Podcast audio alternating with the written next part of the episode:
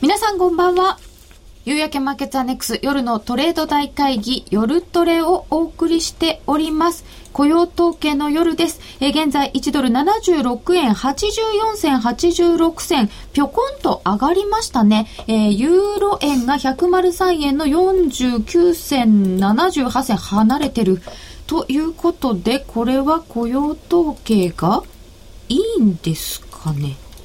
出てきましたドル円の反応的には良かったみたいですけどね。ですよね。見られない。今混んでるんでしょうか？ちょっと見られない、うん、おじ円が来ましたね。あ来ましたか？はい。ありがとうございました。しっかり番組中に利益確定。して。出ました。アメリカ9月の非農業部門雇用者数10 1.3万人の増加、10万3000人、失業率は9.1%となっています、うん、えー、予想は6万人の増加でしたので、えー、多めの数字になりました。10万とかいけばねっていうお話があった、ちょうどそれぐらいで、はい、そこそこ。ちょっと上がりましたね。ちょっと上がりましたけど、それでも77円乗っかってこないです。ね。うん。そんな感じですか？ちょっと上がったなぐらい。そうですね。現在76円の83銭85銭。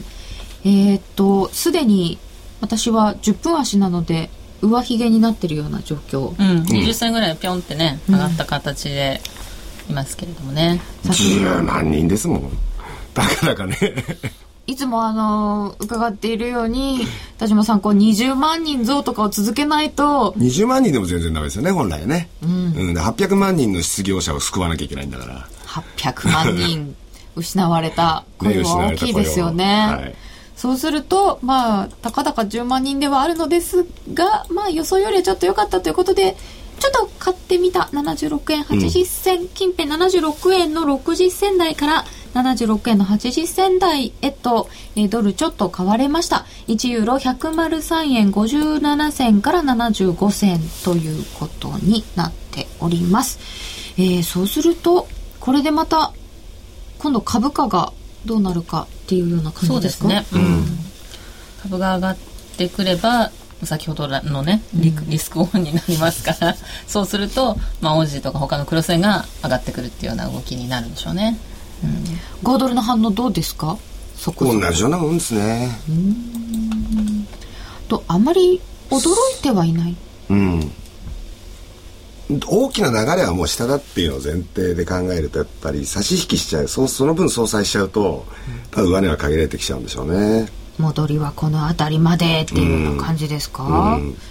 とまあ本当に一個の指標でガンと変わるほどのことはなく、はい、クロス円に関してはやっぱり大勢円にしてもリオラ円にしてもかなりテクニカルな面で直近そ、あの一旦そこを打ってですね、まあ、下げ止まってで目先のリバウンドに入ってるっていう流れが今あってたまたまそこに10万人っていう数字が出たので、うん、もう一つ買い直ししたっていうぐらいのレベルなんですよね。うん、でそれは一番大元なのはやっぱりユーロドルがそのこれはもうよく見てる人は見てるんですけど、はい、週足ベースの一目金公表でちょうど雲の加減にあの達したんですね直近で、うん、一番安いところ、はい、そうするとその抵抗体のまあ加減を下抜けなかったっていうことで、まあ、とりあえず目標達成感あとは下げすぎの反動っていうのがあってそこにまあいくつかの、まあ、このところのその EU が銀行の資本増強の検討を始めたとか。まあ、そういうような話が出てきたので、まあ、ECB の決定理事会の決定もそうなんですけど、まあ、少し乗せとこうっていうんでユーロドルが戻ってる。でもその戻りっていうのは当然リバウンドに過ぎず目先のリバウンドに過ぎず上値は限られるだろう、そういう流れでいくと、まあ、その同じような動きをしているクロス円特にまあ OG 円であるとかユーロ円に関してもやはり同じことが言えるだろうっていうことになると思います。まあ、やっぱりそのユーロの問題はあるんでしょうが、えー、ちょっとツイッター読めますね。ユーロドル1.34720でショートエントリーしたよ。この後はどうしようか。長い上髭になりませんように。ユーロ踏まれてる人多いのかな？今ショート入れた。全体に地味？昔の雇用統計ってもっとお祭りっぽかったよね。うん、地味ですよね。はい。まあ、派手でも困りますけどね。そう、そうですよね。あんまり派手なのも確かにあの心臓に悪いんですけど、こう見見てる瞬間にあのギヤーっていうのがありましたよね。5ドル利確できました。ありがとうございます。おめでとうございます。私も同じくでございます。おめでとうございます。あお寿司。また出た。ご勘弁を。というあたりで、まあ、ちょっと、まあ、その地味さもヨーロッパが上蓋になってるからっていうことですか？うん、それはあると思います。まあ、どれは先ほど申し上げたようなね、そのアメリカの金融政策、うん、あの、アメリカの超緩和が、まあ、当面続きそうっていう、そそういうね、あの動きになっているところが、まあ、ドルと円の力関係を拮抗させてるっていう、まあ、特殊要因はあるにしても他のクロスの通貨もね、はい、あのまあ、今日の動きなんか見てるとそそんなんでもないかなっていう感じではありますけれども、ただ基本的にそのこういうリスクオンオフで相場が動いてる時っていうのは、クロス円、えー、は割とこう変動幅は大きくなりやすいですよね、うん、ドル円動かずして他の通貨がこう結構みたいなね、うん、先だってバランキさんがねとりあえず議会証言で、はい、まあそのまあズバリ QE3 ではないですけど、いいこと言いましたよ。物価安定という状況の中で景気回復を促進する一段の措置を取るという用意があると、うん、でこれ2つあのキーワードがあって、はい、バーナンキさんに言わせれば物価だいぶ安定してきたよと。うんだからその追加の緩和をすることにおいて、まあ、目先その障害になるのはやはり原油高であったりとか、うん、そのインフレ率の上昇っていうものがあったけどそれはだいぶ低下してきたよと、うん、まあほっとけばもっと低下していきそうだよと。原油価格下がってきたでしょうって、金まで下がって銀なんてもう急落してますよと。いう状況を鑑みれば、まあ、追加の緩和策を取る条件は少しずつ整ってきたし、まあ、必要とあればその景気回復を促進するためにってイコール言い換えれば、うん、ちょっと今の1万1000ドル台なんてところで低迷しているニューヨークダウ、うん、アメリカの株を、まあ、もう一段高させるような措置を、まあ、取る用意もありますよと。でこれがやっぱり追加緩和もあるのかなっていうような感覚につながってドルの上値は買いづらいのかなっていう部分にもつながってるんじゃないですかね。目先は。株価が上昇することによる効果について述べた方ですからねやっぱりそれは考えられてるんでしょうか、はい、でもその原油がちょっと下がってきたとか金とか商品国際商品がいっぱい下がったのをあんなにインフレを心配していたのに今度下げてくると 景気悪いんだねって。まあねそうなんですけど、ね、うん、ただあの原油価格の上昇がね、結局そのまあ、それが QE2, QE2 のせいだったのかどうかっていうのはねいろいろ議論の余地あるところですけれども、はい、まあ、中東問題 QE2 っていうそういうところでその原油価格が上がった時はアメリカのやっぱり個人消費の下押しになったわけですよね。だからそのアメリカが一生懸命緩和していることで、うんまあ、結局自分たちのところに跳ね返ってきちゃったとかいうかね、うん、そのブーメランのように戻ってきちゃって、うん、それであの、まあ、ガソリン価格の上昇によって、アメリカの個人消費が下打ちされたっていうところあったと思うので今こうやってガソリン価格下がる兆候にがあるっていうところっていうのはまあ、アメリカにとっては悪い話ではないはずですよね、うん、今後の景気を考えると。足元の小売なんかもそんなに悪くないですよね、うん、いや対極的に見れば結局でもそれってさっきからずっと出てきてる欧州の問題どうなのっていうことで、まあ、その完全にオフの動きなわけですから、うん、そうするとやっぱり欧州の問題っていうのがちょっとひょっとしたらひょっとするぞってことになるともうアメリカの株価うんぬんとか言ってられなくなっちゃうんでね、アメリカの景気だけで今は単独に動けない状況だし、あの株価なんていうのもやっぱりニューヨークの発ではなくヨーロッパ発でもって一時的にもまたあのリーマンショックの後みたいにですねいわゆるその大暴落っていうんでしょうか。一時的にもあり得るわけですねまだ。はい、うん。ユーロドルが1.35に乗せてきました。1.3510から11、えー、ユーロドルは1.35に乗せてきております、はい、うん。この水準ってどうなんですかね？1.36ドル台っていうのはなかなか到達しにくいだろうっていうふうに見る市場関係者が多くて、先ほど申し上げましたけど目先の戻りとしては1.35ドル台っていうのが、まあ、結構いいとこなんじゃないかなっていう感じはしますね。10月4日に1.31半ばだったものが現在1.35には戻ってきているそうだから結構下見てましたからね皆さんそのユーロあのやっぱり悪悪材料ばっかりが揃ってたわけですから、うん、ずっと売り込んできたところでこういうところっていうのは結構ストップロスが1.35ドルの大台とかねあのそういうところはきっとそのストップロスなんかもあるでしょうしっていうところでこう動きがこうパパッとこう加速しやすいっていうところはあるかもしれないですよね、うん、ここしばらくはでも確かにユーロを買う材料って細かいものばっかりですけど、まあ、ずっと続くんですよね。で今日も夕刊日経新聞の夕刊をご覧になると分かりますようにやっとあのオランダがですね EFSF の、まあ、機能拡充策に、まあ、議会承認したと。であと残ってるのが17カ国では15カ国が承認をしたので、えー、っとマルタとスロバキアだけ、で来週10日がマルタおそらく議会承認されるだろうと。スロバキアもされるだろうとそうするとそういうのは細かい、まあ、言ってみればユーロ買い材料にはなってくる。でもよく考えてみなさいってまた言われてですね、機能拡充したところで、それが何なんだいって言われちゃうわけですね。うん、その額で足りますか？全く枠が足りませんよと。じゃあやっぱりその規模の問題になりますよねと。そうすると EFSF の規模ってのはどれぐらい拡充したら、じゃあ誰も要するにそのユーロベアな材料と見なくなるんですかっていうところがね、もうずっと堂々巡りでこれからもついていくわけでしょうね。と、まあ、足元はちょっと買い戻しという、そうですね、うん、さて、えー、9月のアメリカの雇用統計。非農業部門の雇用者数は前の月に比べて10万3000人増えました。プラス幅が拡大した上前月分も情報修正されておりえー、アメリカの雇用への不安がやわやや和らぐ結果となったと日経は書いています。ただ失業率は前の月と同じ9.1%で高止まりしています。え雇用者数が前月比で増加したのは12ヶ月連続。増加幅は市場予測の平均およそ6万人の増加を上回りました。8月の雇用者数速報時には前月比横ばいとなっていましたが、今回の発表で5万7千人の増加に情報修正となりました。すみません。プラマイ、プラスゼロだったのがプラス5万7千人に情報修正。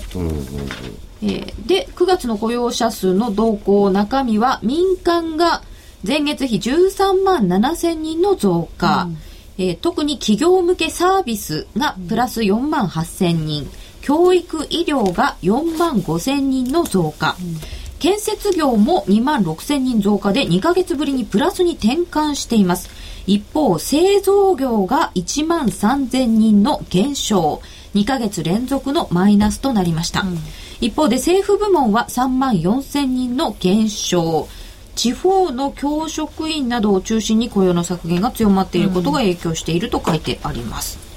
うん、ということは、前の月も情報修正なんですね。なるほどね。今アメリカに行ってる友人が、なんか外に出たらどこもかしこも工事やってんだけどなんでかしらって言ってるんですよね。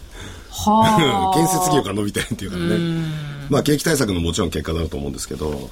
でも効果が出てるんですね少し。ある意味ではね、うん、でもあれですね結構修正って毎回ありますね。そうです。ありますね、うん。ということはやっぱり今回出た数字9月分プラス10万だって言ってそれだけを頼りにあんまり。そうなんですよ。まあその時ね相場はやっぱりもちろん動きますから、うん、注目は注目なんですけれども、うん、その1点だけでやっぱり雇用っていうのは語れないってことだと思うんですよね、うん、ずっと連続してどうかっていう話、まあ、先ほどもあったように15万人以上とかぐらいのその毎月毎月あの雇用が増えていくような状況じゃないと失業率はしっかりと下がってこないよねとかね、うん、そういうところでこうやっぱり流れを見ていくっていうようなことになるんだと思うんですよね。うん、この瞬間だけで やっぱりアメリカの経済はなかなか語ることはできないというところだと思うんですよね。まあ、そもそもやっぱりその失業率が9.1なんていう数字は、うん、もうこれはちょっとあまりにも悲観的悲劇的な水準なわけで、うん、これが5%を下回ってくるとか。そういう状況になって初めておこれは少し光が当てられてきたかなっていうぐらいのムードだと思うんですよね。うんそうするとまあやっぱりなんかデモが起きちゃうのもしょうがないかなっていう失業率ではあるんですかね。うん、そうですね。9%台っていうとやっぱり高いですよね、かなり。で、その富裕者層に対してのその課税増税っていう案がそのオバマから出ているのに対して非常に強い抵抗をしているのが例のチーパーチーでしょ。ね、パーティーの人々。そのまたチーパーチーの抵抗にあって長らくそのアメリカって国はもう富裕層の減税を繰り返して金持ちはますます金持ちにいって、うん、でまたそのあまり豊かでない人はますます豊かじゃないっていう、うん、そういう不満がもういよいよここになって出てきたっていう。これはもうはっきり言いますけど前の FRB 議長グリーンスパンって人が FRB 議長やってる間ずっと19年間、その間にそれこそ大統領とレーガンからコブッシュまでその長い間にわたって一貫して富裕層優遇っていうのをやってきたアメリカっていう国、うん、まあそういった動き大きな流れと今の現状に対する不安っていうのがここで爆発するの当たり前で今までよく黙ってるなと思いますね。溜まってた？ええ。そのなんて言うんでしょうアメリカの国のこう成功した人が報われるみたいなところ、うん、チャレンジャーが報われるみたいなところっていうのもさすがに行き過ぎた？行き過ぎたし結果的には、まあ、その今のいろんな理由がありますけど財政赤字が膨大に膨れ上がるという結果にもなったわけだしそれに対して修正を仕掛けようとすると富裕層増税って話になるのに、それに対して共和党の一部ですけれどもティーパーティー社会派というところはもう頑として許さないと、認めないと。あの人たちはちょっと行き過ぎな気もこれはもう完全に行き過ぎでねそのいわゆるティーパーティーっていう人たちはこれはもう事実だから申し上げますけどその弱者たちが作る社会を集団主義と呼んでも嫌悪感を持ってるわけですね。でもっと言うとそのその中の親玉みたいな人はもう弱者と言われる人たちを寄生虫とまで言うんですよ。寄生虫呼ばわりしてまでもう金持ちはどんどん豊かになればいいと。で要するに利己的に自由市場の中で勝つ人だけが勝てばいいみたいな。そういう発想の中でやってる人たちだから。で、またそういう人たちと共にグリーンスパン FRB 前議長ってのがいて、で、歴代の大統領ってのがいたわけだから、うん、その社会に歪みが生じるのは当たり前なんですよね。もしそういうのが今一気に吹き出してきてるとすると、小、う、ん、さんもしこういう状況で金融機関がちょっと怪しいってなった時に資本注入とかできないですよね。うんあのー、まあね、その、どんどん救うっていうのがなかなか難しいような雰囲気にはなりやすいとは思いますけれども、ただそこまでの状況になるかどうかっていうところはね、やっぱりその、あの、リーマンの、あの、第2回リーマンになるとかね、そういう見方も、それはもちろん株価は下がるかもしれない。でも株価が下がってね、よくその、あの、恐怖指数とかって言ってビッグ指数見るじゃないですか。はい、あの、ビッグ指数だけ見てると、それはそれで結構トリッキーなんですよね。で、あれはその、株価のボラティリティなんですよ、言ってしまえばね。で、アメリカの株が下がれば、ビッグ指数は当然上がるわけで、で、あれはそのリーマンの時は80まで上がりました。去年のギリシャショックの時に45ぐらいまで上がりました。今回も45、6まで上がりました。だから大変だっていう話になるわけですよね。うん、うん、だけど、じゃあ、そのアメリカの金融環境っていうのがそこまで悪いかって話なんですけれども、うん、そのリーマンの時を経てね、そのかなりストレステストとかいろんなことをやって、まあ、アメリカの金融っていうのはある程度そのデレバレッジっていうんですか、相当その、あの、バランスシート調整っていうのは進んで、アメリカの企業も家計も、あの、金融もある程度そのバランスシート調整っていうのはかなり進めてきた状況なんですよね。だからそっていうのはそのリーマンの時と今と全く同じではないから、だからそのビックスだけ見てビックスがキャーって上がったから、これは大変だとリーマンの第2弾だっていう話になるのは、やっぱりちょっと行き過ぎかなと思うんですよね。それはその通りですね。日本の金融機関だってあの不良債権問題が大騒ぎしてた時に、うん、まあ結果的にはその大量な資金注入、まあ公的資金ですけれども、うん、まあその制度として図られたことによって今はもう当時とは比べ物にならないぐらい健全化してるし、アメリカの場合にはやっぱりタープ、まあ、要するに不良債権の救済プログラムっていうものがやっぱり非常に大きな、あの現在に至るまでの影響というか。効果をもたらしたっていうことにおいては、うん、もう当時とは全く違いますよね。うん、ただあの時にタープ法案っていうのは一回廃案というかその共和党でやっぱりこの時も共和党なんですけど、うん、反対で否決されて、ま、その時やっぱり一旦ニューヨークダウって777ドル安になったんですよね。ああいうようなことが今度はアメリカ発ではなくてヨーロッパで。例えば当然もうこの例えば今今度この次の EU 首脳会議でこういうことが決められていくだろうって期待してたらば実は決められませんでしたと、もしくはどっかの国でドイツならドイツでこういう議案が当然承認されるだろう、否決されちゃいました、あの時と同じだっていうんでもちろん欧州株が先んじて下げるかもしれませんけど連動してその晩のニューヨークが大きく下げるっていうことが1回ぐらいはこれからある可能性ってあるんですよね。はい、それはまあ一時的に急激な下振れってことでしょうけれども、はい。まあ、ちょっとショックはあるかもしれない。あると思います。だからリーマンが破綻するっていうことだって、まあ、ある意味ブラックスワンだったわけじゃないですか。あそうですよね。でもギリシャがデフォルトするのはもうブラックスワンではないんですけど、これ全ての前提になってきちゃってますけど、やっぱさすがに本当にあの計画的とかいろんな言い方しますよ。秩序だったとか。でもデフォルトしたら、やっぱりショックだと思いますよ。そうですか。その辺はまた後ほど、えー、CM 挟んで伺いましょう。はい、えー、今回は予想外れましたが、デモを考慮しての情報操作かも？なんかチーパーチーが 騒がれてる。今月多めの数字を出しておいて来月下方修正。とりあえず1000通貨でユーロドル19ピップス取れました。約300円なり。なり。皆様、いろいろ活動されたようで、えー、現在ドル円76円85銭から87銭、1ユーロ103円60銭から64銭となっております。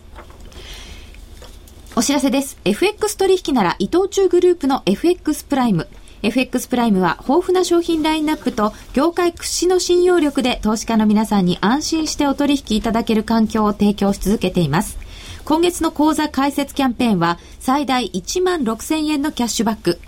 また、今なら FX プライムオリジナルのコーヒー紅茶セットが漏れなくもらえます。詳細はラジオ日経の夜トレ番組ホームページなどに貼られているバナーをクリック。FX プライム株式会社は関東財務局長金賞第259号の金融商品取引業者です。外国為替保証金取引は元本あるいは利益を保証した金融商品ではありません。為替変動、金利変動等のリスクにより投資金額以上の損失が生じる恐れがあります。投資及び売買に関するすべての決定は、契約締結前交付書面をよくご理解いただいた上で、利用者ご自身の判断でしていただきますようお願いいたします。この後、お知らせを挟んでヨーロッパの話題たっぷり伺います。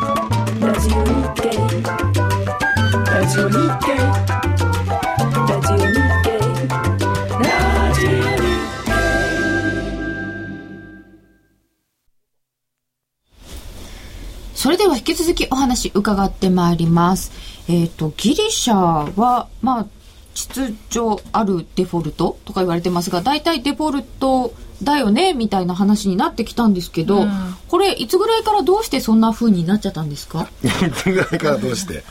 やっぱりあのギリシャが、はい、えー、まあ、まず約束を守っておらずおらず。あのやっぱり要するにその歳出を減らさなきゃいけなかったのに1月から8月までのあの歳出ってむしろ増えてたりなんかするわけなんですよね。でそういう状況を見てやっぱりこれは無理だと、はい、難しいということですよね。最初はまあこの約束を守れば、うん、なんとかやっぱりギリシャを破綻させないでいこうというふうにみんな思ってたわけですよね。うん、まあそこはあったと思いますけれども、やっぱり財政赤字が減らないっていうことと、減らすのが難しいっていうことですよね。うんじゃあまあ突然の破綻じゃなくてある程度準備してからの破綻にしましょう。うん、っていうことになるかと思いますよねやっぱり。あのまあ、5万人のねその公務員カットしろとかそういう話をしてたりとか、うん、とにかくその財政赤字を減らすっていうようなあの話で、まあ、やってきたわけですけれどもそういうことの進捗というのはやっぱり難しいと、あのいうところがあってであの今後のスケジュールとしてはやっぱりあのまずセーフティーネットをきちっとしておく、うん、だから EFSF のあの、まあ、機能拡充っていう話を今してるわけですけれども、はい、でプラスして規模拡大っていうのはやっぱり必須ですよね。とお金も全然足りないっていうことになってしまいますから、うん、あの EFSF の規模を拡大するっていうのは必要になってくると。うん、でそういった形でそのこうセーフティーネットをきちっとした上でないとギリシャを破綻今すぐ破綻させちゃうとやっぱり金融市場に対するインパクトとは非常に大きくなりますから、うん、だからそれを今延命措置として やってるというところで第6弾の、えー、ギリシャに対する融資っていうのはおそらく行われるだろうというふうには見てるんですけれども、ね、今回まではお金貸してあげましょう、う。で80億ユーロ出ると次出ると多分あと12か月ぐらいは年年内ギリギリ持つかどうかっていう感じなんですよね。で12月の半ばに大きなあのえー、国債の償還がありますからでそこをまずクリアできるかどうかっていうところですよね。でそれとあと次来年の3月に非常に大きなやっぱり、国債の償還がありますからでその今年の12月の半ばと来年の3月っていうところが非常に大きなあのポイントになってくる。そういうところではまたいちいちギリシャ危ないんじゃないのって話がまた再燃しやすいってことになると思うんですよね。でもなんか80億ユーロも出して12か月も出すんですね。そもそも論ですみません。秩序だったデフォルトって何ですか？デフォルトはデフォルトでしょ？あでも今のお話ですよね、だから今日の明日に破綻させちゃうわけいかないんでとりあえず当座の資金繰りはつけてやるよと、うん、でそれが8億ユーロなら8億ユーロだし12月にまた必要だっていうのはまあじゃあ必要な分だけはとりあえず与えておいてでその間に例えばこの10月、11月、12月、年明け1月、2月っていう時間の中で、じゃあどれだけの、その、ギリシャデフォルトに対してのマイナス面を受け止められるだけの十分な、特に金融機関の資本の部分においてですね、備えができるかっていうことをこれから話し合って、そして具体的に決めていこうと。まあそれはまあはっきり言えば時間稼ぎ、時間稼ぎ。その時間を稼ぎながら、そのデフォルトに向かわせていくっていうのを秩序だ秩序だったデフォルトというふうに呼んでるわけですね。ということは、リーマンショックみたいに突然倒れるとバタバタいっちゃうかもしれない。影響が分からなくて怖いので、はい、えーと、時間稼ぎをしておいて網を張って網を張ってギリシャがデフォルトしたらあなたはこれぐらい、えー、債権持ってて大変ですねっていう銀行を洗い出して何とかするってことですか、うん、分かりやすく言うと政府のねあの政府じゃない民間銀行が持っているそのギリシャ国債のおおよそ、まあ、5割ぐらいはもう勘弁してくださいと。だから債務の5割減免ってことを前提にしたときに、じゃあ今の個々の金融機関、欧州、欧州の金融機関の自己資本で耐えうるか。っていうことが一つと、もしそのギリシャもダメならイタリアもスペインもって話になっちゃった時には、じゃあそれに対して耐えうるかって。そこまで。まあ1段階、2段階、そこまで考えた上で、じゃあどれぐらい必要なのか。もしくはもちろん資本増強についても1段階目はこれぐらいとか。もしくは2段階目はこれぐらい。じゃあそれに対して誰がその金を出すのか。そういう周りを固める準備っていうのを今、ここから数ヶ月かけてしていかなきゃいけないですよね。とりあえず今のところギリシャの債券は5割カットぐらいな見通しですか、うんまあ、5割6割とかね、うん、まあマーケットは6割って見てますね。あのー、お金もられてますけれどもねやっぱりあのそうだからそのギリシャがデフォルトした後っていうのもやっぱりお金は必要なんですよね、うん、お金返さないからごめんなさいはいダメっていらないっていうわけじゃなくてその残りのお金をもどうするかっていう話もありますし半分ぐらいは返すんですね、うん。っていうところもありますし、あとはそれ以外の国にはやっぱり波及しますよね。どうしてもその国債が売られたりとかする場合に、じゃあ EFSF がね、やっぱり買わなきゃいけないよねと。あの今 ECB が一生懸命国際市場を支えてるけれどもあのイタリアとかスペインの国債が下落してきたら今度 EFSF が買わなきゃいけないっていう話になったりとかですね。あるいはそのギリシャ国債持ってた金融機関がやっぱりちょっと資本中に必要だってなったら EFSF のお金を使うかもしれないとかですね。そういう話になってくると EFSF のお金ってやっぱりとっても必要になってくるうちでのことじゃないわけなのでやっぱり、うん、やっぱりそこをどうするかっていうので今あのレバレッジ活用とか言ってですね、はい、その金額を増やさないあの保証額を増やさずにできるだけたくさんお金を使えるようにしようとかっていう話を今持ち上がってるわけですよね。ねここでまたレバレッジかけていいんでしょうか。うん、まあだからそれはね。まあそれよほどのことがあった場合の対応っていうことで考えておくべきで、そそれをやる前にやっぱり全体の規模っていうのは増やすって方がまず前提だと思うんですけどね。そうですね。ただ今その4500とかね、はい、あ2500とか4000からから4400にしようっていう話をしてるわけですけれども、うん、あの全体としては 2, 2兆ユーロぐらい必要だっていう、うん、まあ2兆ユーロってのはもうキーワードですね、うん、見識者はみんなそう言ってる、でないとなぜかっていうとイタリアとかスペインに波及しちゃうから。逆に言えば一番わかりやすいのはイタリアとかスペインの国債を売ってる連中投機筋が、これはいかんと買い戻さないかんと、うん、そのショートカバーに走らなきゃいけない状況にするための見せ金っていうんでしょうかね。ビビらせるため？こんだけやっちゃうからねっていうそれが2兆ユーロっていう規模になるんじゃないか。見せ金。えっ、ー、とでも今4400億ユーロにするんでも結構大変で。えっ、とロンドンのよしこさんからポルトガルもまだですね。スロバキアに関してはまだまだ不透明ですっていただいております、こん。な状況。そうだから今あのギリシャとかえー、アイルランドとかもうその融資が決まってる分ね、うん、あのについて EFSF からお金出すって決まってるところですね。ギリシャアイルランドポルトガル、この3つで1500億ユーロぐらいあるんですよもうすでに。決まってる金額が、うん、でそれで今2500しかないっていうことはあの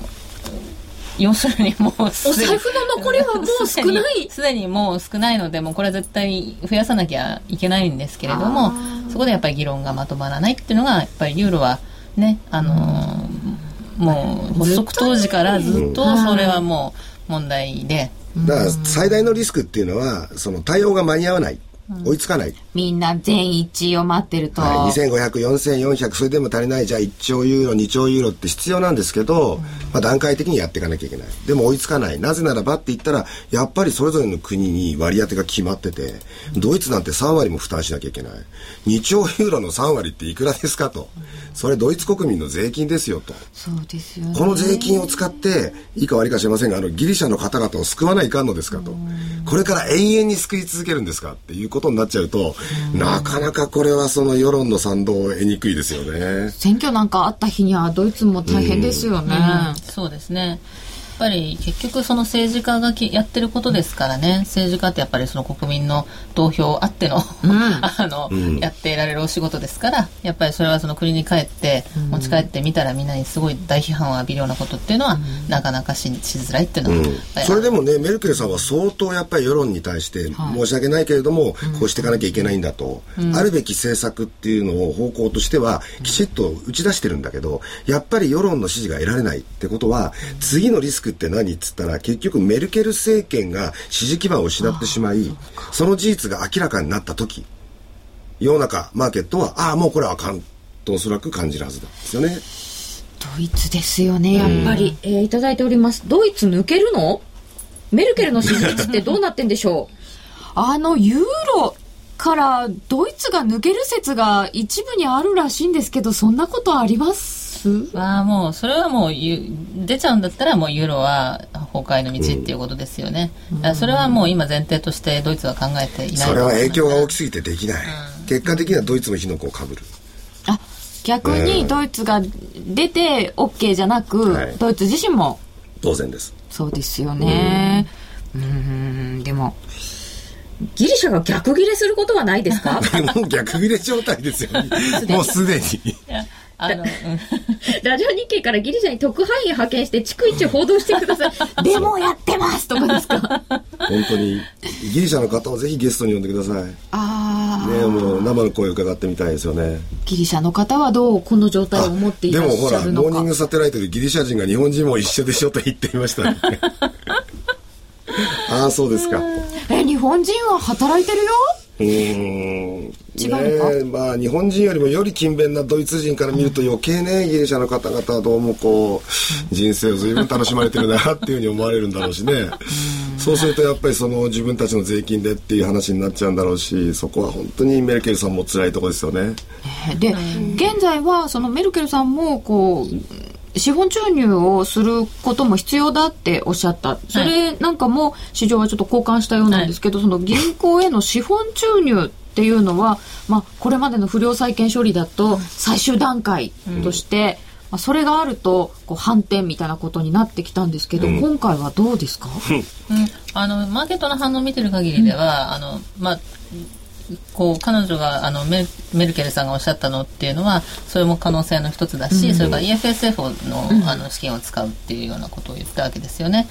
うん、だからそのそういう要するにこう、まあ、セーフティーネットを作っておくっていうことが、うん、あのまあ、重要だというのをマーケット認識していると思うので、うん、その発言に対する交換っていうところだと思うんですよね。いずれにしろセーフティーネットを作りなさいという市場の声、うんうん、というところだと思います、まあ、でも時間のかかることですよ。今足元でねその例えば EU レベルでそのまあ欧州の銀行の資本増強に協力していこうっていうような話があるから、ユーロが買い戻されてるなんていうような講釈があるんですけど、うん、それってあのつい先日欧州欧州銀行監督機構っていうところが、まあ、これはもちろんあのイギリスのフィナンシャル・タイムズが伝えたものなんですけど結局欧州銀行の再査定資産状況の査定をもう一回やりましょうと。ストレステスト。はい。いうことで、これが伝わったことによって、ああ、いよいよ本格的に動くんだと。はところがよくよくその中身聞いてみますとね、そのギリシャのデフォルトは前提にしてないって言うんですよ。まだ？じゃあ意味ないでしょ、それはと。査定はしました。じゃあこれぐらい資本増強が必要でしょうって。でもギリシャがデフォルトしちゃったら全く間に合いませんっていう、こういう話ですから、今そのちょっとしたぬか喜びで、どうも銀行の資本増強に向かいそうだって、じゃあユーロ買い戻しとこうって流れになってますけど、そりゃ違うよと、まだまだ紆余曲折あるよというふうに見ておかなきゃいけませんね。なるほど。えー、ツイッターでいただいております。ドイツ抜けたらドイツの経済がボロボロになる。えー、ドイツが出たら丸く高になって経済悪化するから出られない。うん、ドイツが抜ければ丸く収まるんじゃね？笑い事だもん。だからそうなんですよ。ドイツマルクが単独で生きてたら今頃どんなドイツマルク高になってただろうかっていうねその見方っていうのはもちろんあるしでも結果的にそれで輸出がどんどんどんどん阻害されて今の日本みたいですね経済がそのいわゆるそのまあ閉塞状況というかドイツ自身の経済が丸く高で非常にあの痛手を被って結果的に丸く高は収束してたかもしれないわけですから、はい、あ逆にこれはもうたらればっていうのは想定してもしょうがないですけどね。そうですね、うん、結局ねそのユーロ圏っていうのを発足した段階で、うん、もうその一つの経済圏になるっていうことで、まあ、みんなやってきたわけですけれども、うん、その当然ギリシャのような国もあるわけだし、うん、ドイツのような国もあるわけだし、国民性も違えばね、うん、その経済も全然バラバラだし、財政にもその開きがやっぱり実はあるっていうところだって最初からやっぱり分かってた話ですよね、それでも一緒にやろうっていうことでやってるわけだから、それはねその本来であればね、そのこう出ていけとか、あのそういうのはなしだと思うんですよね。やっぱり一緒にやっていくっていうことで、デフォルトするにしてもね、ユーロ圏の中でデフォルトして、そのトロイカって言われてますけど、その EU、IMF、ECB っていうそのね三三極でもって、そのこうサポートしながら経済を立て直していくっていう方向にしていくとやっぱりあるべき姿じゃないかなとは思うんですよね。で、そのギリシャ出ちゃうとかねそのドイツが出るとかっていうのはやっぱりちょっとあの最初じゃあなんで一緒にやるっていう話したのっていうところに そもそも論に立ち返っちゃうような話ですからね、でギリシャ出てくっていうのは全くメリットはなくて、はい、あのやっぱりそのギリシャにねそのが出てでドラクマに戻してギリシャドラクマをこの切り下げればね経済にとってプラスだし金融政策だって好きにできるしいいじゃないかっていうふうに思われるかもしれないけどそういうプラスの要因っていうのは本当に目先の話であって実際のところはそのもう今まで発行してきた債券っていうのは全部そのユーロ建てなわけですからユーロ建ての負債っていうのがドーンと大きくなっちゃうと。ドラクマ切り下げちゃうとね。ということが起こったりとか、うん、あるいはそのトロイカからのサポートはもう得られないですよね、うん、ユーロ圏という枠組みの中で初めてそのサポートしてもらえるわけだから。ユーロ建てっていう信用があって出せた債券もあったでしょう。しだからギリシャにとって出るメリットってのは今ないしそれから見送る方のユーロ圏にしても あのメリットはないわけですよ。そのギリシャが出ちゃうことによって他の国もね、うん、出るところが出てくるんじゃないかっていうマーケットの不安につながれば、うん、他の国の国債がまたどんどん売られたりとかユーロが大暴落したりとかっていうふうになるわけですから、うん、やっぱりそのお互いにとって今メリットないと思うんですギリシャが出ることのね、じゃあもう本当に最初の精神に立ち返って、うん、ユーロはユーロでやっていこうということで結束しするんだけどやっぱりその枠組みを作り直さないと。そうそうそうそうそう、物事の進め方が今ではもうどうにもならない。つまり各国17カ国がそれぞれに議会で承認を得てなんてやるんじゃなくて、うん、まあもうすでに言い始めてる人はたくさんいますけどね。欧州が一つでもちろん欧州政府を作り欧州財務省があって、うん、で欧州欧州大統領が全ての権限を握って欧州議会で話し合って17カ国全てのことをですね、うん、でそれはもう17カ国の国民みんながそのいわゆる政策の運営を付託したっていう前提でもってやっていき、よく言われる財政も統合しっていう。こういう方向に一日も早く向かせない限りもう解決の道はないですね、うん、ユーロ共通債っていう話があるじゃないですか、うん、であれもその今話してるみたいに今話してるともう本当に資金調達の手段でしか多分なくて、うん。ね、EFSF 債のあの、まあ、延長みたいな話を多分してるんだと思うんですよね、うん、その資金調達をするときに一つの、まあ、ユーロ圏の皆さんで、あの 消費するような債券を発行しましょうってそういう話だと思うんですけど、そうじゃなくてやっぱりお財布を一つにしていくっていうね。そういうその財政を、まあ、一つに管理するっていうのはそれはもう政治がバラバラなので、非常に難しい話ではあるんですけれども、その財政の管理とかはやっぱり一元化していくっていうような方向に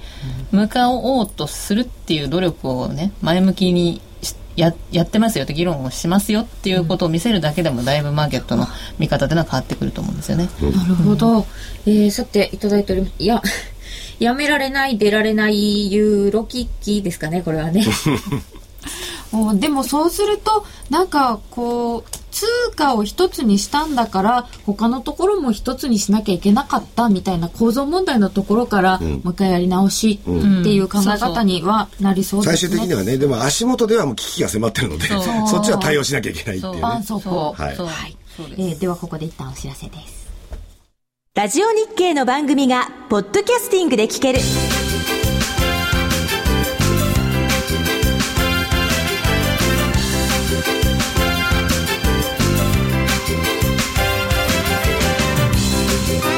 iPod などの MP3 プレイヤーでお聞きいただけるポッドキャスティングではラジオ日経のマーケット情報を中心にいくつかのオンデマンド番組を配信しています。いつでもどこでも聞けるラジオ日経。詳しくはラジオ日経のホームページをご覧ください。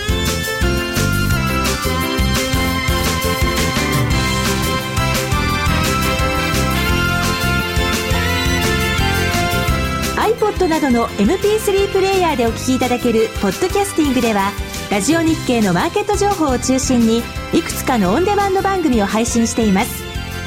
いつでもどこでも聞けるラジオ日経詳しくはラジオ日経のホームページをご覧くださいハイローナビゲーション。このコーナーは FX プライムの提供でお送りいたします。ここからは FX プライムの選べるハイローをもっと楽しむためのコーナーです。ナビゲーターは FX プライムの中村則明さんです。中村さん、こんにちは。こんにちは。今日はどうぞよろしくお願いいたします。選べる配慮は毎週月曜日に発表される基準レートから金曜日の為替レートが円高、円安、どちらになっているか、あるいは動かないかを予想するだけのシンプルな金融商品です。選べる通貨はドル円、ユーロ円、ポンド円、一口1000円からお楽しみいただけます。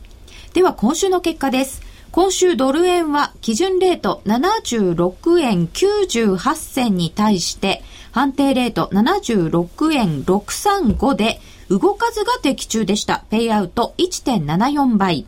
ポンド円は円高1円までが的中。円高1円ですとペイアウト2.82倍。そして、ラッキーガール高村彩乃ちゃんが挑戦したユーロ円。結果は動かずが的中。ペイアウト倍率3.34倍でした。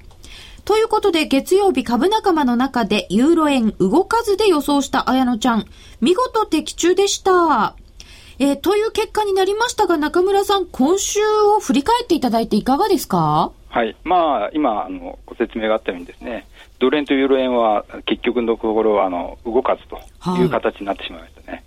はい、で、ドル円に関しては通常コース、ワンタッチともにその50銭のレンジの中に収まりまして、まあ、結局動かずということだったんですが、はい、今回、実はですね、一番多くあの予想されてたのが、この動かずというのが多かったんですね。あそうなんですか。で、通常の廃炉に関して、ドルの廃炉ですね、こちらに関しては70%ぐらいの方がこの動かないというふうに予想されてたんですね。70%も、えー、そうなんです。ということで、まあ、結果的に動かないとは言ってもですね、結構まあ皆さんにとって良かったのかなという感じでした。ワンタッチでさえ動かずって結構珍しくないですか？ですね。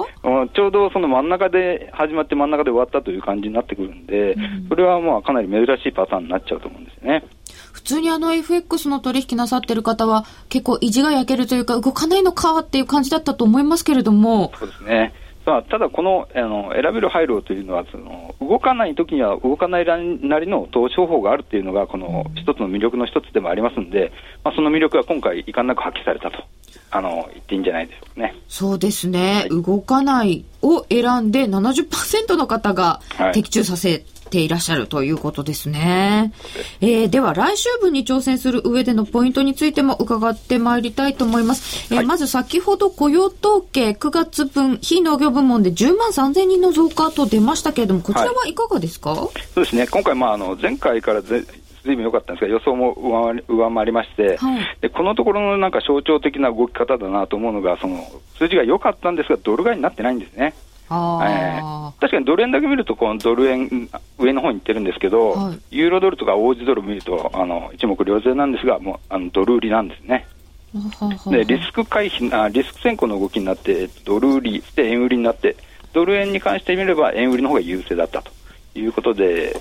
そうですね、数字が良かった時の典型的なパターンになってしまったということだと思います。うんそうしますと、まあ、それはパターン通りということで、はい、あの今後の流れを変えるようなものにはならなかったということでしょうか？そうですね、ちょっとドル円に関して言えば、もうやはり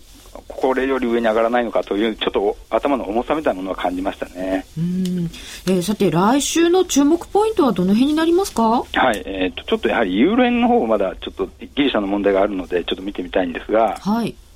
であのギリシャの方っていうのはもうデフォルトはもはや避けられないっていうのがコンセンサスになりつつありまして、はい、あとはもういかにしてその秩序あるデフォルトに持っていけるかどうかっていうのがあのテーマに移ってきてると思うんですね。うん、でそんな中で中の表紙で突発的にデフォルトになると金融市場が混乱してですね、はい、最終的にイタリアだとかポルトガルやスペインの国債が売られるというような形になってしまうと連鎖的なデフォルトになるという可能性が出てきてしまうわけですね。それが一番怖いですね。そうなんですね。でそういうのならないためにやはりですねもしあのちゃんとした管理のもとでギリシャのデフォルトが行われて金融機関がそうなった時でもあの潤沢に資金をですね資本を充実しているというような状態が作れないと、あのそういった影響は全般にあの蔓延あの波及してしまうということになってしまうと思うので、でそれに対して今あの、EFSS ですね、欧州金融安定ファシリティと言われるものですが、これのあの加盟国はですね、この、これを承認、拡充することを承認決議を加盟国が順次行っているんですが、はい、まあ昨日あのオランダの議会もこれを可決いたしまして、うんあと17か国中ですね、あとマルタとスロバキアだけなんですね。うん、で、10日の日にマルタが、えー、で、11日にスロバキアがその採決を行う予定になってまして、うん、このこの承認がまあ得られたと。で、それで13日に今度ユーロ圏の財務省が特別会合を行うんですが、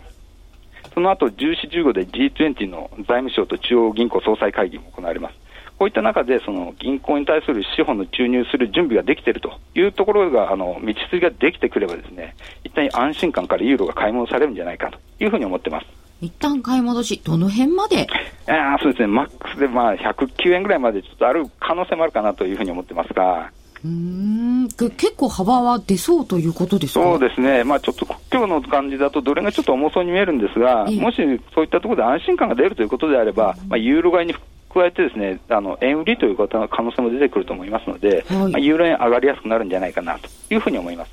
わかりました。中村さん、どうもありがとうございました。どうもありがとうございました。え来週分に挑戦する上でのポイントを中村さんに伺いました。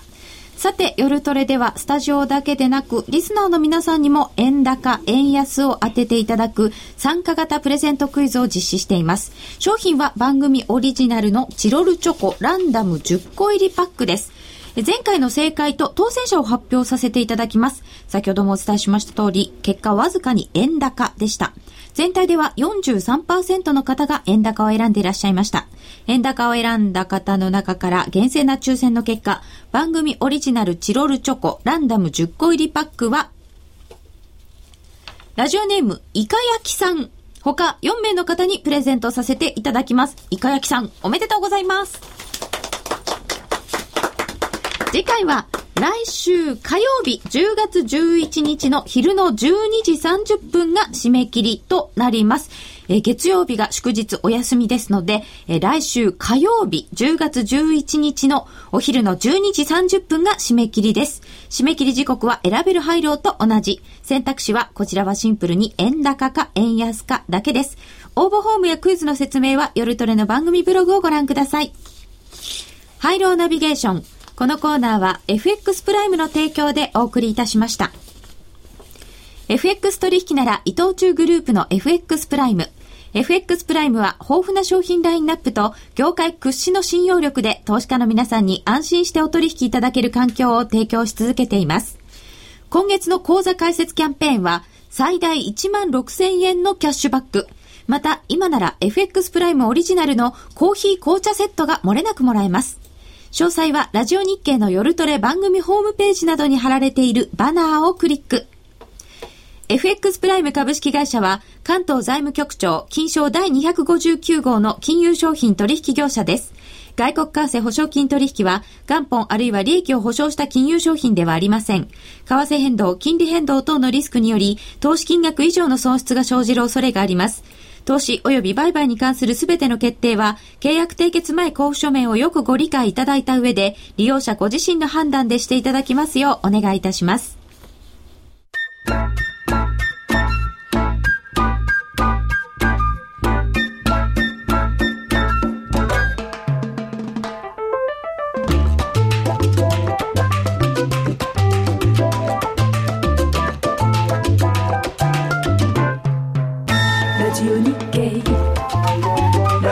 さ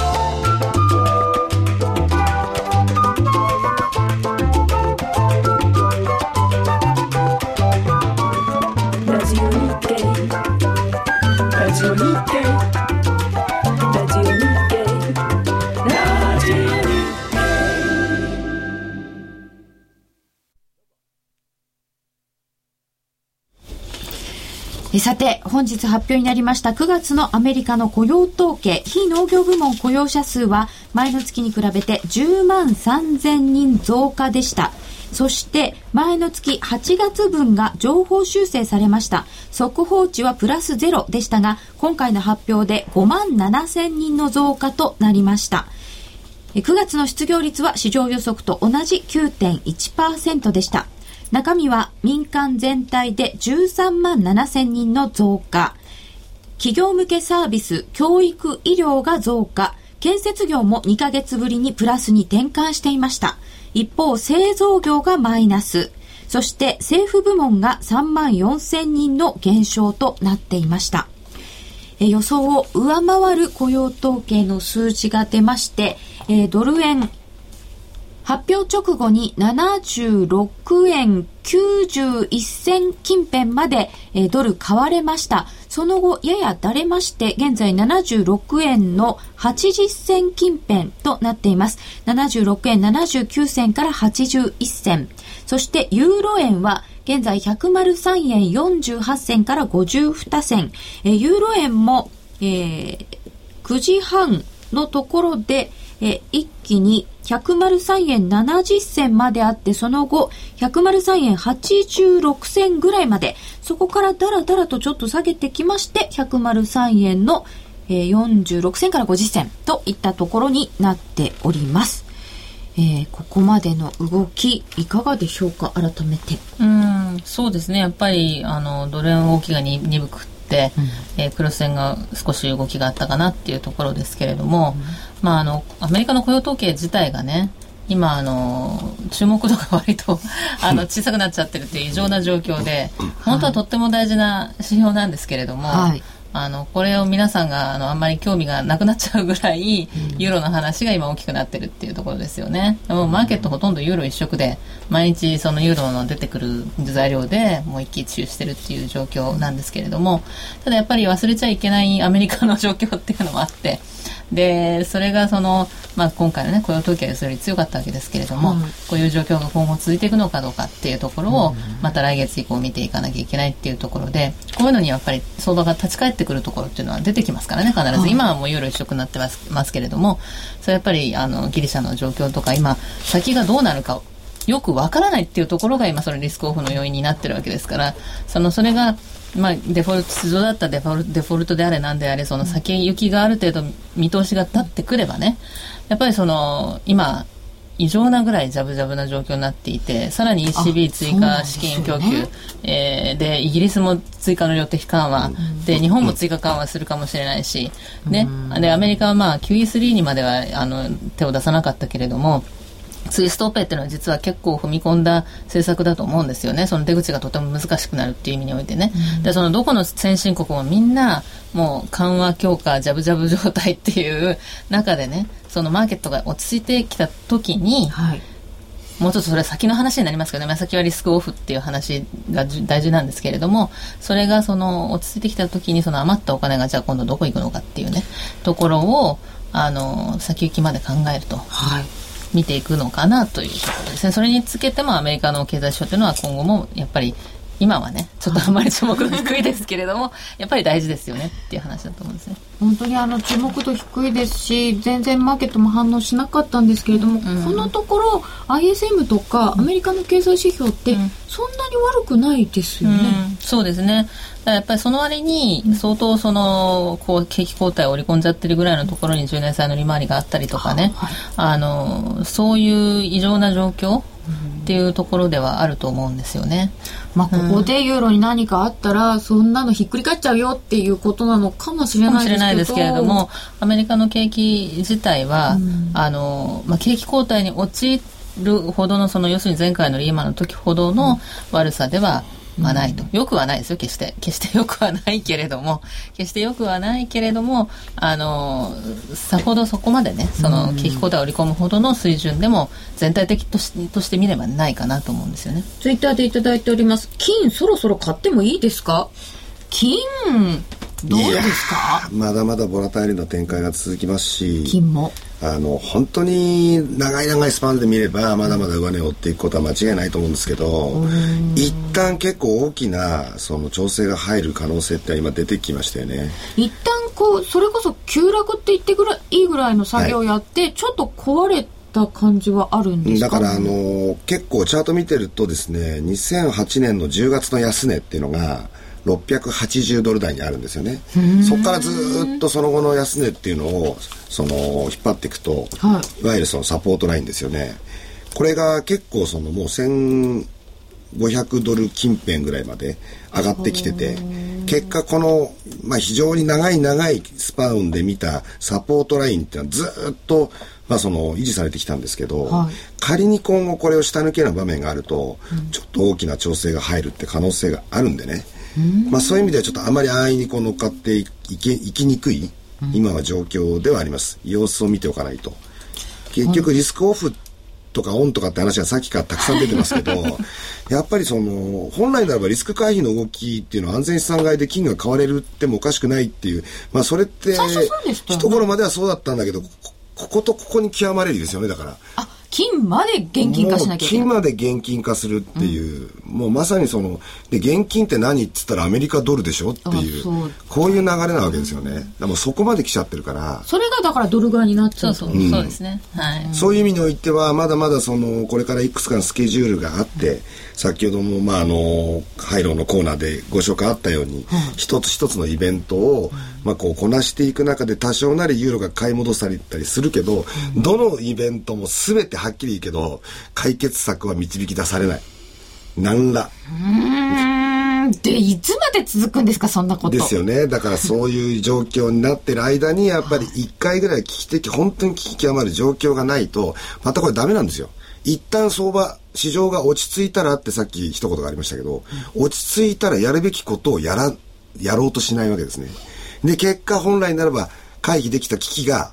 を招いてしまう。っていうことになるから催促されてからやるっていうのが結構ありますよね、はい、結局は市場の催促っていうのはまた一段とこう深まるというか、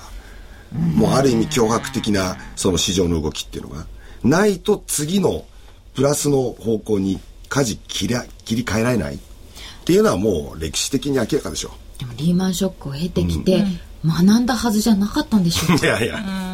そうですね、まあ、学んだはずだし、まあ、本来であればあの政治的に判断をね、あのすればいいあのところだけですので、あとはあのみんなで決めちゃえばいい話なわけですよね。そうですね、だけどやっぱりそこはそのユーロの難しいところ